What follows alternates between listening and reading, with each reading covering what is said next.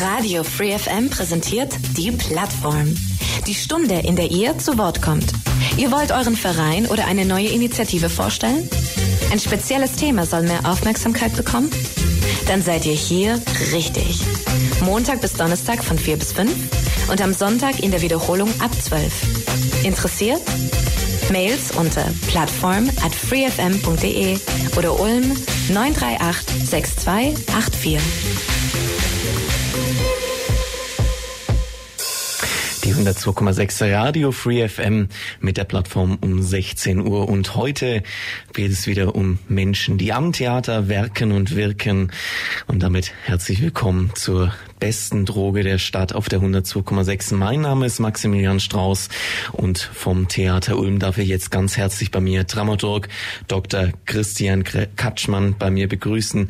Ich freue mich, dass er heute hier ist bei mir im Studio und die kommenden 60 Minuten mal temporär gegen das Theater, gegen mein Radiostudio tauscht und mir ein bisschen von seiner Arbeit am Theater erzählen wird. Christian, erstmal herzlich willkommen. Ja, hallo. Schön, dass du da bist, dass du die Zeit gefunden hast, heute hier zu sein.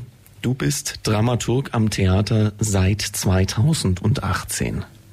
Ja, also in Ulm seit 2018, also als Chefdramaturg. Das heißt dann, ich äh, bin dann auch der Ansprechpartner verantwortlich für die Öffentlichkeitsarbeit und für die äh, Dramaturgen und Dramaturginnen als Kollegen, ähm, also im Team, aber habe dann irgendwie so ein bisschen den Hut auf. Also was was machen wir? Welche Stücke äh, kommen auf den Spielplan. Das beraten wir natürlich alles gemeinschaftlich mit der Intendanz und so weiter. Aber ich habe dann im Grunde genommen so ein bisschen die Verantwortung, äh, hoffe, dass alles gut geht. Und wenn mal vielleicht ein bisschen was schief geht, dann übernehme ich auch die Verantwortung. Wie ist es in deinem Leben dazu gekommen, dass du gesagt hast, du möchtest Dramaturg werden? Das war nicht die allererste Option oder der allererste Wunsch. Äh, irgendwas mit Büchern oder mit Literatur, das stand recht früh fest. Also ich war immer, also schon als Kind jemand, der gerne und viel gelesen hat, auch selber geschrieben hat. Ähm, und dann ging's aber vielleicht auch zwangsläufig in den Beruf des Buchhändlers zunächst vorm Studium und dann natürlich auch im Studium ging es viel um Literatur, aber auch um Kunst. Äh, ich habe dann Kunstgeschichte, Germanistik studiert, äh, auch promoviert und ähm, mich aber auch aus bestimmten Gründen, weil mich Lehramt oder Lehre nicht ganz so interessiert hat, sondern eher so eine andere Form mit Menschen zu tun zu haben, habe ich mich dann gegen die Universität als Arbeitsplatz entschieden. Äh, wollte eigentlich ins Verlagswesen und habe dann so verschiedene Optionen ausprobiert und äh, Theater, wo ich dann so meine erste wichtige Station in der Staatsoper und dann Linden in Berlin hatte das hat mich dann so ungemein fasziniert, dass ich dachte, das ist der Bereich, in dem ich arbeiten will. Und dann ging es im Grunde so zur Dramaturgie. Also ist nicht immer zwangsläufig. Mich interessiert auch Werbung und Öffentlichkeitsarbeit äh, sehr äh, als wichtiger äh, Arbeitsbereich, um irgendwie das, was am Theater passiert, auch nach draußen zu bringen, das Publikum darauf aufmerksam zu machen, dafür zu interessieren. Aber da hat der Dramaturg im Grunde genommen neben dem, was er im Theater macht, natürlich auch viel damit zu tun. Also ich finde das einen total vielfältigen Arbeitsbereich und das äh, macht mir auch nach wie vor großen Spaß. Was fasziniert dich an der Stadt Ulm so besonders? Beziehungsweise was, was hat dich auch vielleicht dann hier gehalten, dass du gesagt hast, du möchtest am Theater Ulm bleiben? Ähm, naja gut, äh, so lange also, bin ich noch gar nicht da. Also seit 2018, Theater ist ja man kann das ähm, schlecht finden, so für eine berufliche Biografie. Im Theater ist man das gewöhnt, dass man letztlich von Ausnahmen abgesehen gar nicht so immens lang an einem Ort arbeitet. Meistens wechselt man dann als Team doch irgendwie von einem zum nächsten Theater und schlägt dann in einer Stadt ähm, nicht über Jahrzehnte Wurzeln, wie man das in anderen Berufen so hat, heute ja auch nicht mehr so überall. Äh, also ähm, dass man dann an einen Ort kommt wie Ulm, das hat dann auch mit vielen Zufällen zu tun, glücklichen Umständen und dann äh, lernt man diese Stadt im Grunde genommen, ohne dass man das lange vorher wusste. Also man wird dann mitgenommen, in dem Falle von Kai Metzger, als er hier Intendant wurde, hat er mich gefragt, ob ich sozusagen Lust hätte, äh, am Theater Ulm in dieser Funktion und äh, in diesem Beruf zu arbeiten. Und dann habe ich mich darauf eingelassen. Und dann lernt man die Stadt im Grunde genommen kennen. Und das sind jetzt im Grunde genommen äh, vier Spielzeiten, ähm, natürlich durch Corona ähm, etwas geschmälert, aber man nimmt sich dann für die Stadt konkret einiges vor. Äh, man kennt ja auch die Spielpläne, die vorher liefen, auch was in der vorherigen Intendanz so stattgefunden äh, hat und ähm, versucht dann natürlich das, was ähm, äh, mit der Stadt zu tun hat, äh, was Themen unserer Zeit sind, was man selber auch an Literatur wertvoll und faszinierend findet, zu einem möglichst tollen Spielplan zu machen, der viele Leute interessiert.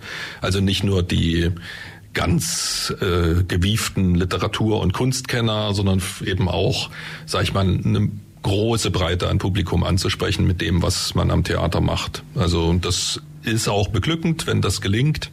Äh, ist, Im Grunde genommen ist das schon das Ziel, dass Theater eben keine elitäre Angelegenheit sein soll, sondern ein Ort, an dem man sich trifft, um eben gedanklich Anregungen zu bekommen, auch äh, sich auf einem tollen Niveau unterhalten zu lassen äh, wo eben, das ist das Tolle natürlich an dem Ulmer Theater, dass es äh, einerseits vom Publikum oder von den Ulmerinnen und Ulmern ein großes, äh, eine Begeisterung auch gibt für das, was da im Theater passiert.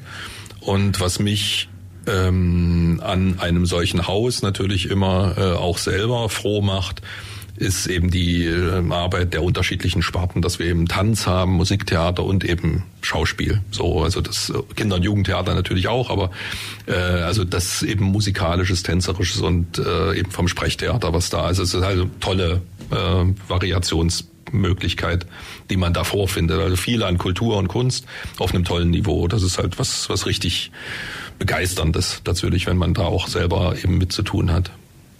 Ist also sowieso schon gesagt, es gibt so eine Bandbreite, ja, es gibt Tanz, Schauspiel, so viel, was man auf die Bühne bringen kann. Hast du da als Dramaturg irgendwas, was du sagst, das bevorzugst du immer, das macht dir immer besonders viel Spaß? Ja, am, am wenigsten Ahnung habe ich vom Tanz. Äh, da gibt's aber natürlich dann Kollegen, die äh, das ja seit Jahren und Jahrzehnten machen. Ähm, also das sind dann, es gibt äh, einige Bereiche am Theater, die sind dann auf eine schöne Weise auch für mich geheimnisvoll, wie da künstlerisch gearbeitet wird, äh, welche ähm, Techniken es da gibt, äh, wie man so eine Produktion dann äh, auf die Bühne bringt, äh, wie das funktioniert. Äh, da bin ich sozusagen auch eher Laie, ne, was meinetwegen so die Tanzkunst angeht, aber äh, begeistern äh, tue ich mich da natürlich auch. Ähm, vielleicht eben, weil es auch so geheimnisvoll ist und bei den Bereichen, wo ich mich äh, eben besser auskenne, klar im Schauspiel oder im Musiktheater, ähm, da ja bin ich immer wieder überrascht, dass man sich äh, für viele Sachen ganz neu auch ähm, irgendwie so auf eine ähm, ja, also da, da entdeckt man immer wieder Neues oder Unbekanntes auch. Das ist dann irgendwie das Tolle auch äh, bei Stücken, die schon eh wahnsinnig alt sind, die aber man selber vielleicht auch noch nie auf der Bühne gesehen hat. Was da so drin steckt an ähm, Inhalten, die auch heute noch was zu sagen haben oder eben auch bei Uraufführungen, bei Texten, die noch nie irgendwo anders auf der Bühne äh, da waren. Das sind so Sachen, die äh, machen diesen Beruf einfach immer wieder so frisch und ja, also es ist halt sehr abwechslungsreich, weil es äh, sich von den Probenzeiten und von den Abläufen, wie so eine Produktion auf der Bühne entsteht, klar, da gleicht sich's, aber die Inhalte sind immer wieder ganz anders. Also das finde ich halt toll. Da gibt's aber keine Favoriten. Klar, ich habe Lieblingsautoren natürlich so, also jetzt der Fall, der jetzt meinetwegen äh, gerade vorliegt, jetzt mit Unterwerfung von Welbeck, klar, das ist ein Autor, den ich sehr schätze. Aber ich würde jetzt nicht sagen, äh, das ist jetzt ähm, irgendwie so ein unglaubliche Ausnahme. Also äh, jetzt so in so einer Spielzeit, klar hat man dann immer äh, Werke, die man ähm, ja die einen froh machen, wenn sie dann gelungen auf der Bühne auch erscheinen. So, ne? Jetzt hast du ja schon gesagt, der aktuelle Fall, der vorliegt. Wir sprechen natürlich heute nicht nur über dich, sondern auch um den Roman von Michael Wellbeck. Unterwerfung heißt er. Das wird auch bei euch ähm, ab dem 3. Mai, Mai genau. aufgeführt im Großen Haus im Theater Ulm. Bevor wir aber da gleich zu sprechen kommen, möchte ich vielleicht noch mal kurz auf deine Dissertation eingehen, die unter dem Titel Selbstzerstörer steht und Unterwerfung und Selbstzerstörer. Also so auf den ersten Blick geht es ein bisschen in eine ähnliche Richtung. Ja, also äh, die Dissertation, das äh, bezog sich hat man nicht immer die Chance. Ich hatte die Chance, weil ich mir das Thema äh, auch selber auswählen durfte und hatte auch einen tollen Doktorvater, der äh, mich da äh, gut betreut hat, äh, ist äh, Thomas Bernhard so als Thema äh, der Dissertation ähm, und da ähm, quasi Motiv und Themen und Inhaltsgeschichte äh, der Selbstmord oder Suizid im Werk Thomas Bernhards, der viele Figuren dort in diesen äh, Texten umtreibt. Und da habe ich in der Dissertation im Grunde genommen das gesamte Werk abgeklopft nach diesem Themenfeld und habe das versucht zu deuten. Und das hat mich äh, ja mehrere Jahre ähm, äh, gute geistige Arbeit äh, gekostet und hat auch Freude gemacht. Man hat ja äh, dann doch halt einen Respekt, wenn man da beginnt und auch ein bisschen Angst, dass man sich einen Autor, wenn man sich so wissenschaftlich da rein verbeißt, dann aufs Leben verdirbt. Ist zum Glück nicht passiert. Also ich mag Thomas Bernhard auch nach dieser intensiven wissenschaftlichen Phase sehr gern. Und was jetzt vielleicht Weltbeck angeht, ähm, bei Thomas Bernhard gibt's ähm, so ein äh, ich weiß gar nicht, ob das in Auslöschung äh, ist halt so sein letzter Roman. Ich glaube, da kommt das vor. Da spricht die Hauptfigur von der beweglichen Bibliothek des bösen Geistes, die er sich gerne zulegen würde. Und in dieser Bibliothek des bösen Geistes böse in dem Sinne gemeint, dass es so kritische Köpfe sind, die immer etwas anecken und ein, anstößiges schreiben, äh, worüber sich der ein oder andere aufregt, äh, die aber sehr klug sind. Äh, zu dieser Bibliothek würde ich den Michel Welbeck unbedingt zählen und ähm, weil er so klug schreibt und anstößig ist ähm, in seinen Texten, mag ich den, glaube ich, auch sehr. Dann wollen wir natürlich auch gerne mehr über Michael Welbecks Unterwerfung erfahren. Und das, das wird ab dem 3.5., ab dem 3. Mai bei euch im Großen Haus aufgeführt. Es ist mit einer relativ kleinen Besetzung, glaube ich. Also es sind wenig Protagonisten im, also generell wenig Figuren im gesamten Roman, beziehungsweise ihr führt es mit relativ wenigen auf. Ja, also mit den wenigsten, mit denen man überhaupt auf die Bühne geht. Ähm, also gibt natürlich auch noch extremere Stücke, also von äh, Beckett beispielsweise, wo man gar keinen Darsteller auf der Bühne sieht, sondern nur einen sprechenden Mund etwa. Ähm, aber äh, wir haben, was jetzt nicht zwingend erforderlich wäre bei diesem Roman, in der Bühnenbearbeitung, die der ähm, Regisseur Andreas Natusius mit mir gemeinsam erstellt hat. Äh, das ist ja, äh, wenn man sich zunächst fragt, ähm, wir wollen diesen Text auf die Bühne bringen. Klar, warum? Weil uns der interessiert von der inhaltlichen Seite. Es werden Themen angesprochen, die uns vielleicht dann umtreiben, auch äh, nicht nur in Frankreich, wo es ja spielt, sondern auch in Deutschland weil es unsere Zeit eben in einer bestimmten Weise beschreibt. Ähm, da fragt man sich dann, okay, wie bringen wir dieses Stück, was es ja noch nicht ist, weil also diesen Roman auf die Bühne. Und wir haben uns äh, dazu entschlossen, das als Monolog auf die Bühne zu bringen. Da braucht man auch einen Schauspieler, dem man das zutraut und haben gesagt, ja, der Markus Hottgenroth, ein Kollege, der sehr viel Bühnenerfahrung hat, äh, der auch eine, sag ich mal, eine innere Haltung zu diesem Text hat, also den auch in, in einer bestimmten Weise mag, also sich vorstellen kann, sich äh, diesen, ich würde mal sagen, so, äh, so, so eine Art Matterhornbesteigung als Schauspieler ist das ja. Also da braucht man auch eine Affinität zu diesen Texten. Und ähm, insofern wird es der Markus quasi fast alleine auf der Bühne ähm, performen. Und, äh, und da sind wir jetzt gerade an der Arbeit, dieses gewaltige äh, Unterfangen mit ihm zum Gelingen zu bringen. Der Roman von Michael Beck Unterwerfung spielt in Frankreich, wird im Theater Ulm ab dem 3. Mai aufgeführt. Dort ist die Premiere und mit einer relativ kleinen Besetzung, fast nur ein Darsteller, Markus Hottgenroth als François wird dort auf der Bühne zu sehen sein und wir möchten ein bisschen mehr über die Geschichte von Unterwerfung beziehungsweise auch die Hintergründe natürlich erfahren. Deswegen, Christian, ich gebe gerne das Wort an dich ab. Worum dreht es sich denn?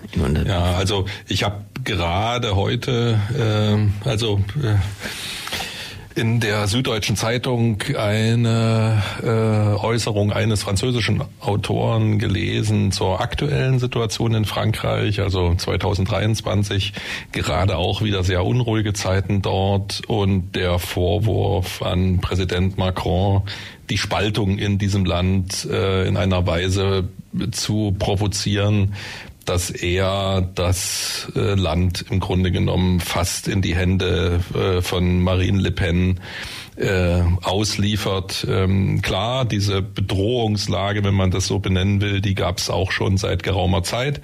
Und die gab es auch schon in der Phase, in der Welbeck diesen Roman geschrieben hat, 2015.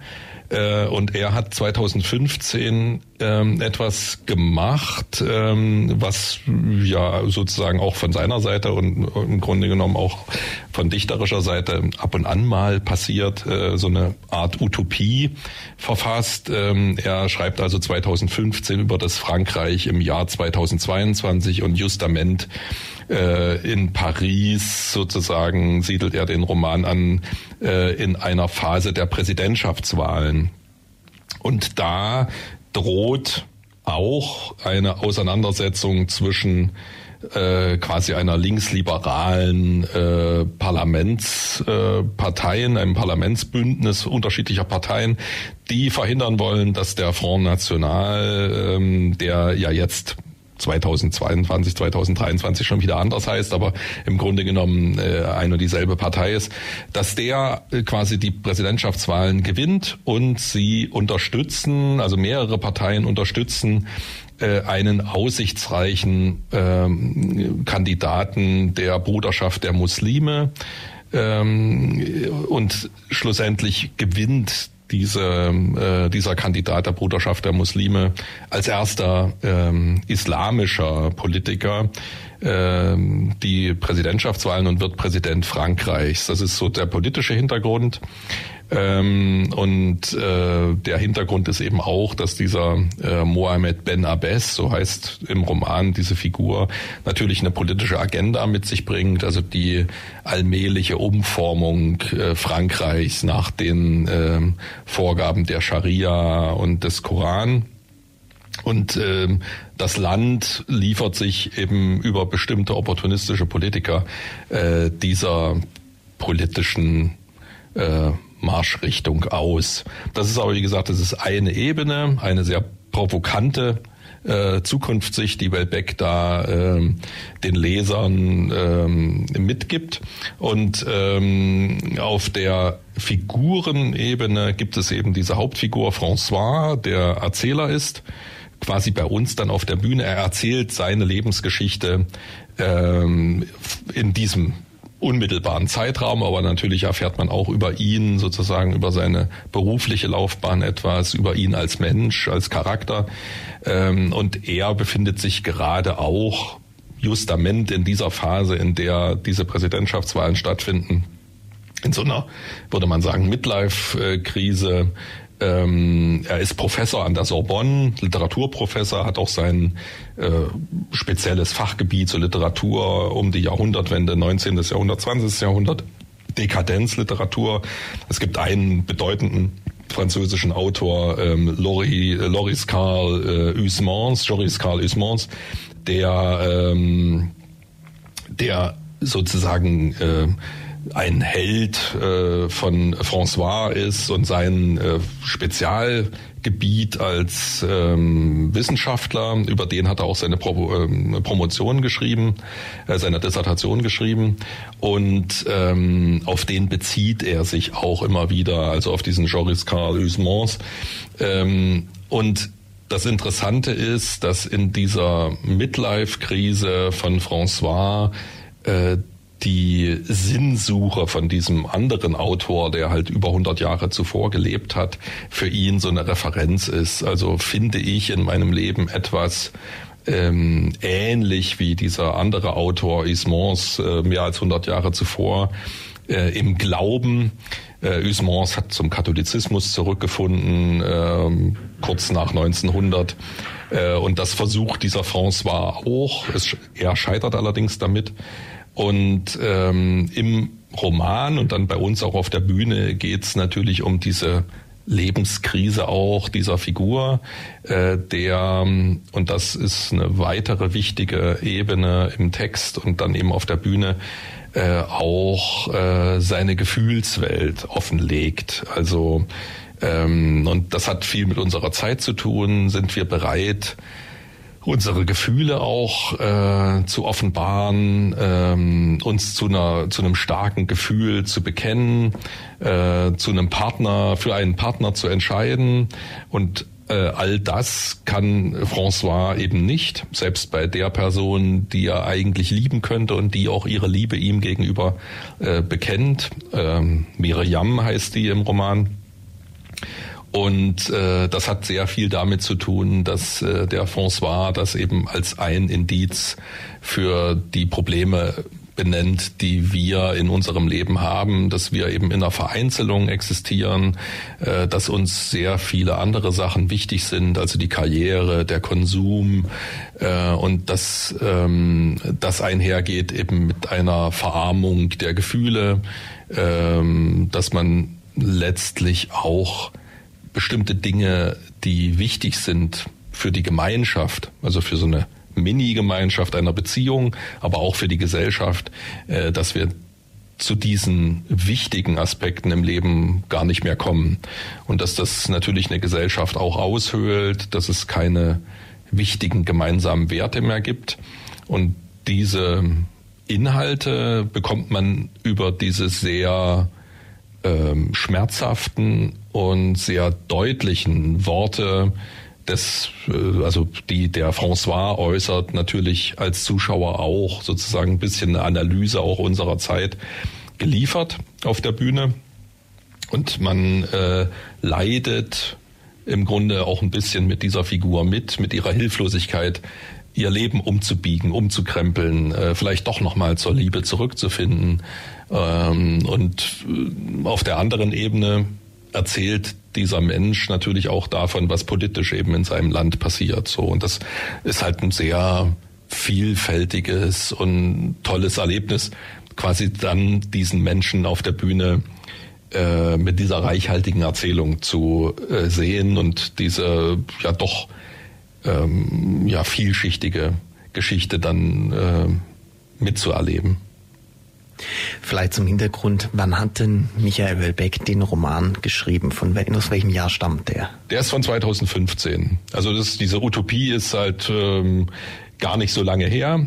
Das, das Extreme ist natürlich ähm, diese Perspektive auf äh, eine bestimmte radikale Form des äh, Islam, also islamistisch, ähm, islamistische Ausprägung, er selber, also äh, Welbeck, war auf dem Titelblatt äh, des Magazins Charlie Hebdo als Karikatur als dieser Anschlag auf diese dieses äh, diese Redaktionsräume von Charlie Hebdo äh, geschah, ähm, weil unmittelbar eben der Roman Unterwerfung eben erschienen ist Wellbeck ja selber unter äh, Polizeischutz und so momentan ja immer noch, äh, weil er eben auch als Autor gilt, der kein Blatt vor den Mund nimmt, auch äh, mhm. wenn er bestimmte religiöse Ausformungen für schädlich hält und für gefährlich, dann sagt er das auch im Sinne der Meinungsfreiheit.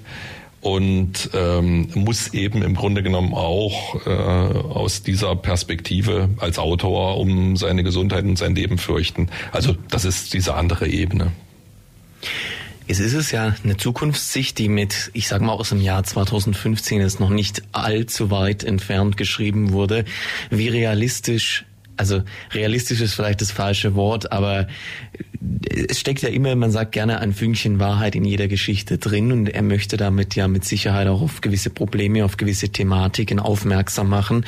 Deswegen jetzt nicht als Frage, wie realistisch hältst du das Ganze, es ist ja ein Stück, aber wie hältst du die Themen dahinter, wie, für, wie wichtig für unsere Gesellschaft hältst du die Themen? Die sind schon wichtig, für Frankreich sicherlich noch drastischer. Ähm, es ist auf jeden Fall natürlich dieser provozierend zugespitzte äh, Themenkomplex der ähm, Zerspaltung oder Zersplitterung der Gesellschaft in Segmente, die miteinander keine Verständigung mehr finden. Das ist in Frankreich, ich hatte es ja eingangs gesagt, äh, auch momentan der Fall dass also jetzt im konkreten Beispiel äh, die Rentenreform, die von Präsident Macron über eine Sonderklausel präsidial entschieden wurde und jetzt heftige Proteste hervorruft äh, einer breiten Bevölkerungsgruppe. Ähm, und was Welbeck natürlich aufgreift, sind äh, natürlich äh, die äh, Vorstädte äh, in Frankreich, die ähm, natürlich eine starke Prägung zum Teil erhalten durch ähm, ja tatsächlich die äh, Bruderschaft der Muslime oder eben islamistische äh, Einflüsse, wo die Gesellschaft äh, letztlich keinen guten Weg gefunden hat, äh, für eine tatsächlich funktionierende Integration zu sorgen. Und das sind ja Fragestellungen, die auch bei uns in Deutschland natürlich zunehmend eine Rolle spielen. Also wie gelingt uns praktisch die Integration von Menschen, die äh, in die Gesellschaft ähm, hineinkommen, äh, hier leben wollen, aber mit ganz anderer, ganz anderen Werten, einem ganz anderen historischen, religiösen Hintergrund ähm, in dieses Land im Grunde genommen hineinkommen, äh, sich hier beheimaten wollen, äh, aber eben bestimmte Regularien, die unsere Gesellschaft strukturieren, das Grundgesetz sozusagen als wesentliche, äh, die eben mit denen, diesen Werten vertraut gemacht werden müssen oder sollten. Und da ist natürlich auch äh, jede Gesellschaft extrem gefordert und Welbeck spitzt natürlich solche Dinge äh, zu in einer Weise, ähm, die eben sehr einzigartig ist, weil er ähm, in diesem Roman und dann eben auch bei uns auf der Bühne über die Figur des äh, François darauf hinweist, dass unsere westliche Welt, viele Länder, eben Frankreich, Deutschland, andere auch, ähm, das, was die Fundamente dieser Gesellschaft sind, also in Sachen Wertmaßstäbe oder äh, Traditionen, äh, kulturelle Güter, äh, diese Werte spielen zunehmend keine besondere Rolle mehr. Äh, ob das jetzt quasi dieser christlich-jüdische Hintergrund ist, ähm, quasi gelebte Religion oder ob es eben Kunst und Kultur sind äh, oder bestimmte äh, andere ähm, Ebenen, die ähm, Gemeinschaft stiften. Äh, das spielt für unsere sehr konsumorientierte Welt keine große Rolle mehr und dadurch äh, fehlt der Gesellschaft aus der Sicht von Welbeck oder der Sicht auch der Figur François äh, eine Basis, die tragfähig ist. So und wenn eine solche Basis verloren geht, besteht unter Umständen die Chance oder auch ähm, ja eine gewisse Zielvorgabe für radikale populistische Politiker äh, unterschiedlicher Couleur ähm, eben diese Lücke zu nutzen und äh, die Gesellschaft in ihrem Sinne umzukrempeln. Darauf weist er halt hin. Äh, und das ist natürlich eine interessante Fragestellung. Wie angreifbar wird eine Gesellschaft oder wie angreifbar ist die schon? So. François, der von Markus Hottenroth gespielt wird, steht fast alleine auf der Bühne, haben wir heute auch schon geklärt, Christian. ich stelle mir das ein Stück weit schwierig vor, immer jede Emotion, jeden Themenpunkt tatsächlich nur mit einer Figur verkörpert, wirklich gut auf die Bühne und vor allem ins Publikum zu transportieren. Gibt es Dinge, wo du sagst, die kommen vielleicht im Stück gar nicht so hundertprozentig rüber oder da war es vielleicht ein bisschen schwierig, die Message auch wirklich, sage ich mal, zu transportieren? Ähm, ja gut, nun sind wir ja gerade noch am Proben. Äh, ist ja auch noch ein bisschen Zeit. Äh, wir mussten die Premiere verschieben. Markus ist ja ein äh, toller äh, Schauspieler, Kollege, der auch in der Vorproduktion Kaufmann von Venedig eine große Rolle gespielt hat und geprobt hat. Und dadurch, dass die Produktion äh, krankheitsbedingt verschoben werden musste, hatte er jetzt äh, viel weniger Probenzeit für Unterwerfung. Und wir mussten dann im Grunde genommen bei so einem tatsächlich gigantischen, bei so einer gigantischen Aufgabe, die er jetzt hat, äh, ihm einfach ein bisschen mehr Zeit zum Textlernen einerseits. Ähm, also im Original ist das Ding ja, äh, weiß ich nicht, mehr so genau, bestimmt 300 Seiten. Aber äh, in unserer Stückfassung ähm, ist das halt ein gewaltiger Brocken, den er da erstmal rein intellektuell bewältigen muss, vom, von dem, was der Kopf an Material aufnehmen muss. Und dann geht's halt um das Spielen. Also deine Frage ähm, nach den Aspekten, die er da alle abdecken muss. Ein toller Schauspieler kann das äh, und man braucht jetzt als Monolog natürlich eine Form, ähm, als Zuschauer idealerweise soll ich ja dieser komplexen Persönlichkeit François folgen in allem, was sie da vor uns ausbreitet oder möglichst allem. Also die Zweifel, die Hoffnungen, auch diese ähm, Gefühle, die Gefühlsebene, die Liebe, die er empfindet oder Zuneigung, die er aber nicht äußern kann. Also schon sehr diffizile oder subtile äh, Dinge, die da in dieser in diesem Menschen stecken. Und da muss ich dann mit dem Markus Hottgenroth als Schauspieler, muss dann die Regie, der Andreas Natusius, äh, muss dann einen Weg finden und eine Darstellungsform. Äh, das Charisma von Markus zur Geltung zu bringen, dass ich dem auf der Bühne im Grunde genommen alles glaube, dass der im Grunde genommen tatsächlich zu François in einer gewissen Weise wird.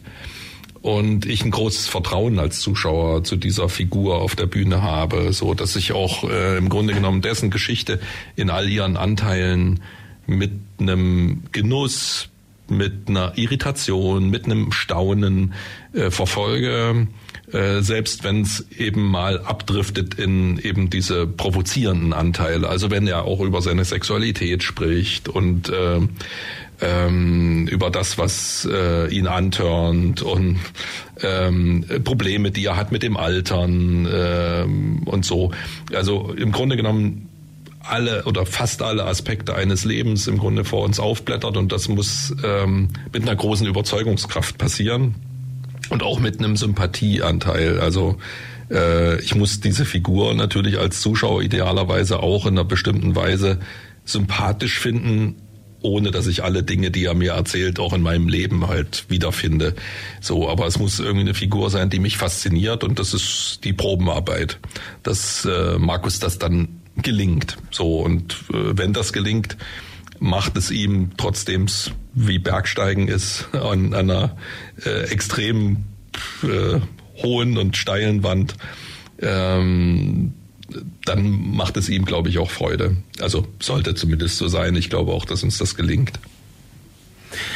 Ob es euch wirklich gut gelingt, das werden wir ja spätestens am 3. Mai, da, ähm, doch am 3. Mai erleben, genau. erleben. Und da wünsche ich euch natürlich jetzt an der Stelle schon mal eine ganz, ganz tolle Premiere. Eine tolle Aufführung, dass natürlich auch das Publikum genauso begeistert ist, wie ich es bei dir jetzt schon in der Erzählung heraushöre. Wenn wir noch mal ein bisschen auf den Inhalt eingehen, es geht ja um die Besinnung auf die Werte. Ähm, kurz zur Wiederholung, also in Frankreich, da wurde jetzt das erste Mal ein Muslim an die Spitze ge äh, gewählt zum, mhm. zum Präsidenten. So ist es in Michael Höllbecks Roman, der 2015 geschrieben wurde, ähm, geschichtlich aufgesetzt. Da geht's um die Einführung von und ich lese es jetzt aus dem Text einfach ab, um Scharia, Patriarchat und Polygamie. Mhm. Das sind, äh, also Natürlich ist das so jetzt ganz kurz gefasst, ist das dann die Perspektive, die äh, in die Politik dann Frankreichs Einzug hält über diesen Präsidenten. Und das Abgefeimte bei Welbeck ist natürlich, dass ähm, die Menschen, auch François, sich vielleicht korrumpieren lassen durch bestimmte Vorteile.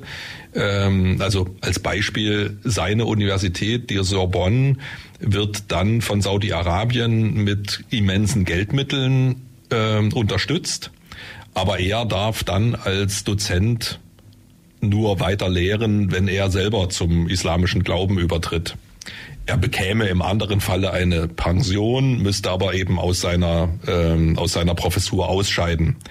Ähm, ihm wird das angeboten und äh, das wäre jetzt dieser finanzielle Anreiz wäre eben im Grunde genommen schon einer, der den ein oder anderen zum Nachdenken bringen würde.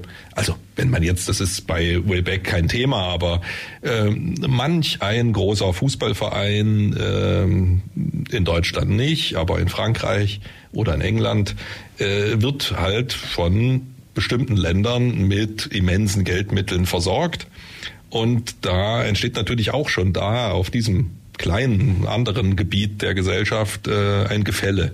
Und äh, man lässt sich dann eben auch vielleicht verleiten, okay, wir haben jetzt diese Summen, wer uns diese Summen gibt, ob das irgendwie Menschen sind, deren politische Ausrichtung äh, uns vielleicht gar nicht passt. Siehe Fußball-Weltmeisterschaft, und so als Beispiel. Äh, da lässt man sich dann im Grunde genommen von den äh, Geldern, die da winken, äh, verleiten. Und das ist, äh, das sind einzelne Aspekte, die dann bei Wayback sehr äh, scharf, scharfsichtig und scharf angesprochen werden.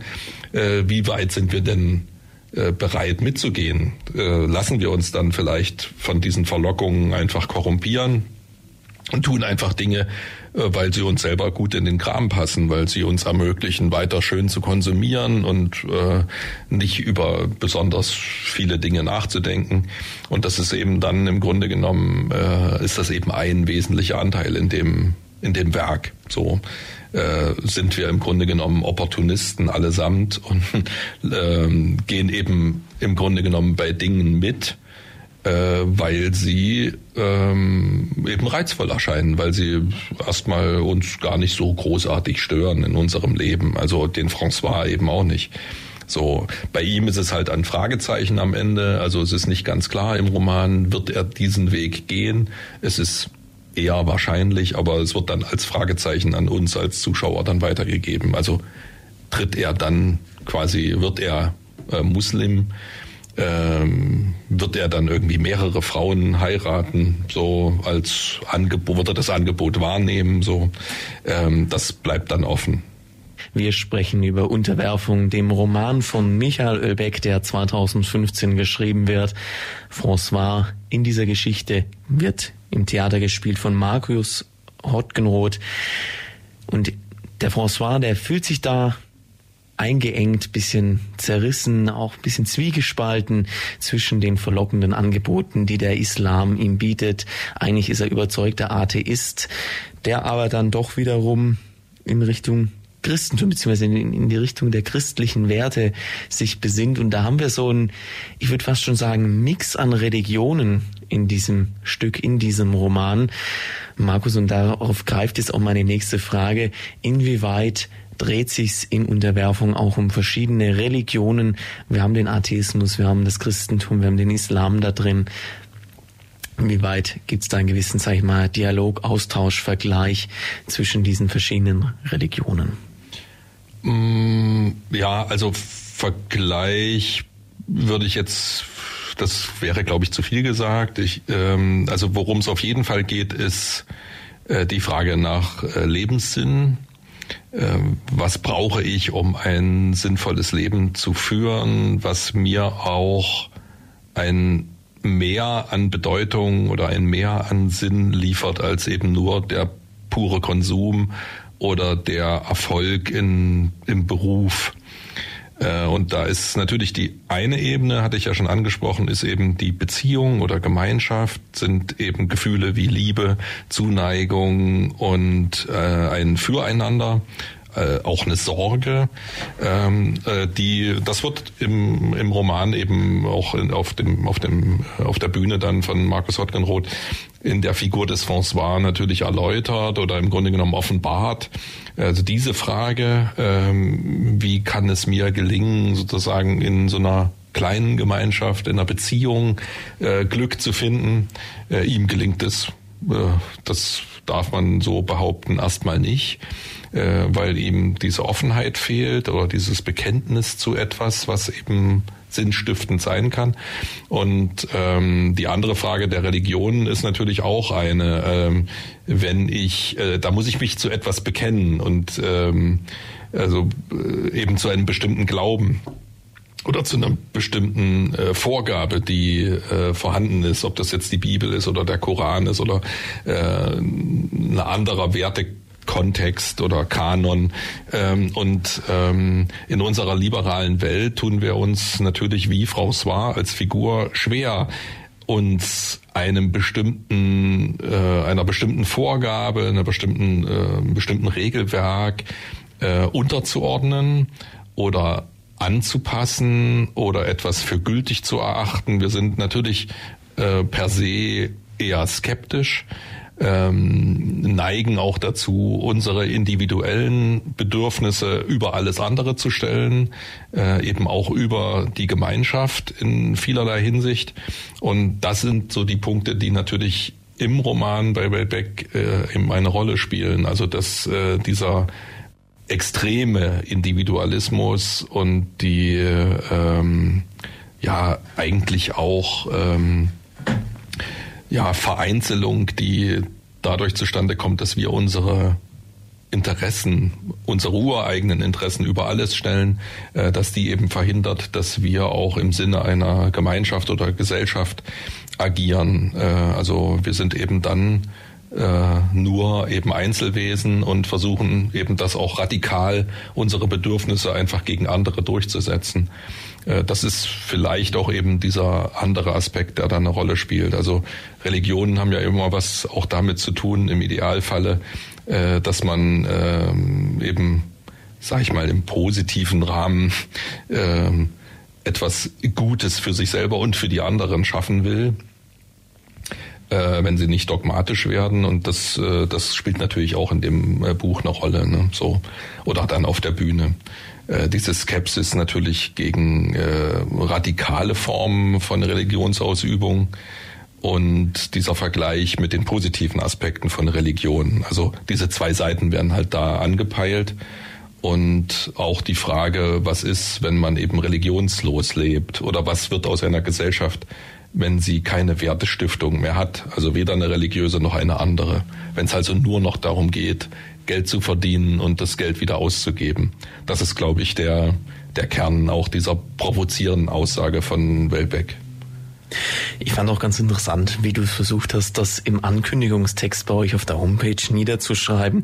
Du hast geschrieben, ideelle Verödung abgewirtschafteter westlicher und kultureller ja, Dinge. Ja, ja klar, das, das trifft es schon. Ähm, also äh, beziehungsweise ist das ja dann die Perspektive, die François empfindet. Ähm, das, ähm, ja, das, das ist, glaube ich, äh, ein äh, ja schmerzhafter Aspekt, in den er da so seinen, seinen Finger legt und da auch drin rumbohrt, so eine Wunde natürlich der Gesellschaft. Ähm, eben die, äh, auf welche Werte können wir uns verständigen? Gibt es auch noch eine Debatte über diese Werte? Klar, jetzt ist es das Klima als ein äh, Aspekt, der die Gesellschaft äh, umtreibt und wo man sich versucht zu verständigen über bestimmte Dinge, die vielleicht notwendig sind. Aber das äh, genügt eigentlich nicht, um ähm, tatsächlich eine sichere Basis für äh, ein Gemeinwesen oder ein gemeinsames äh, Zusammenleben zu stiften. Äh, also das interessiert Welbeck äh, nicht nur in dem Roman, sondern in vielen anderen Texten auch. Ähm, eben dieser Verlust an Sinngebung in der kapitalistischen Welt. Also so eine Verarmung an, ähm, sag ich mal, Herzblut oder Gemeinschaftssinn. So, es ist halt ein extrem äh, individualistische und äh, vereinzelte Welt, äh, wo eben jeder sich selbst der Nächste ist. Und das ähm, ist, glaube ich, für keine Gesellschaft gut. Das, da würde ich dir auf jeden Fall zustimmen. Und ich denke, das Stück beziehungsweise Michael Ölbecks Roman ist dann natürlich auch, wie du, wie du es eigentlich selber geschrieben hast, ein Gebot oder ein Angebot ähm, entsprechend entweder zur Unterwerfung oder zur Revitalisierung. Wie würdest du, sage ich mal, in Bezug auf das Stück sagen, die Revitalisierung, wie kommt die so rüber? Kann, glückt die? Ja, dieses diese Fragestellung steckt da mit drin. Äh, also die wird dann auch mitgeliefert über die äh, über diese Zweifel oder über diese Selbstbekenntnisse von François als Figur. Ähm, also jeder kann sich da an seine eigene Nase fassen, äh, wenn er diese Figur eben auf der Bühne dann näher kennenlernt und kann sich im Grunde genommen auch an dieser Figur selber so ein bisschen messen oder mit der vergleichen oder deren Probleme mit den eigenen vergleichen. Äh, es kommt im Grunde genommen auf ganz einfache Dinge erstmal im Wesentlichen an, also dass jeder in seinem eigenen Leben und in seinem Umfeld ähm, darauf achtet, dass er Gemeinschaft stiftet oder im Grunde genommen mhm. äh, seine ähm, seinen Gefühlen treu bleibt oder auch äh, die Gefühle, die er hat, äh, im Grunde genommen äh, für sich erstmal klärt und dann auch ähm, mit anderen vielleicht auch das lebt, was er äh, leben will, zum Nutzen äh, auch anderer. Und diese Frage taucht da natürlich auf. Also Revitalisierung, indem man sich nicht äh, Dingen, die von außen als Ideologie oder als religiöses Angebot einem angeboten werden, in denen ja. man sich nicht unterwirft einfach, sondern hm. in denen man äh, im Grunde genommen das tatsächlich mit den eigenen Bedürfnissen in Übereinstimmung bringt und mit also, Überzeugung ob, das auch lebt. Ob, also es obliegt eigentlich jedem persönlich und jedem persönlich möchten wir natürlich dann auch die Möglichkeit geben, dass ab dem 3. Mai im Theater Ulm ab der Premiere von Unterwerfung zu tun. Wir sind am Ende unserer gemeinsamen Sendung angekommen, Christian. Ich mir bleibt an der Stelle natürlich nur Danke zu sagen, dass du hier warst, dass du uns so ausführlich über Unterwerfung und auch um die Hintergründe berichtet hast. Ich glaube, wir hätten noch viel sprechen können. Es gibt noch so viel zu, äh, zu erzählen, aber das sollen die Zuschauer dann im Theater sehen. Ja, Dankeschön. Das war die FreeFM-Plattform auf der 102,6. Vergangene Sendungen gibt's zum Nachhören auf freefm.de slash Programm slash Plattform.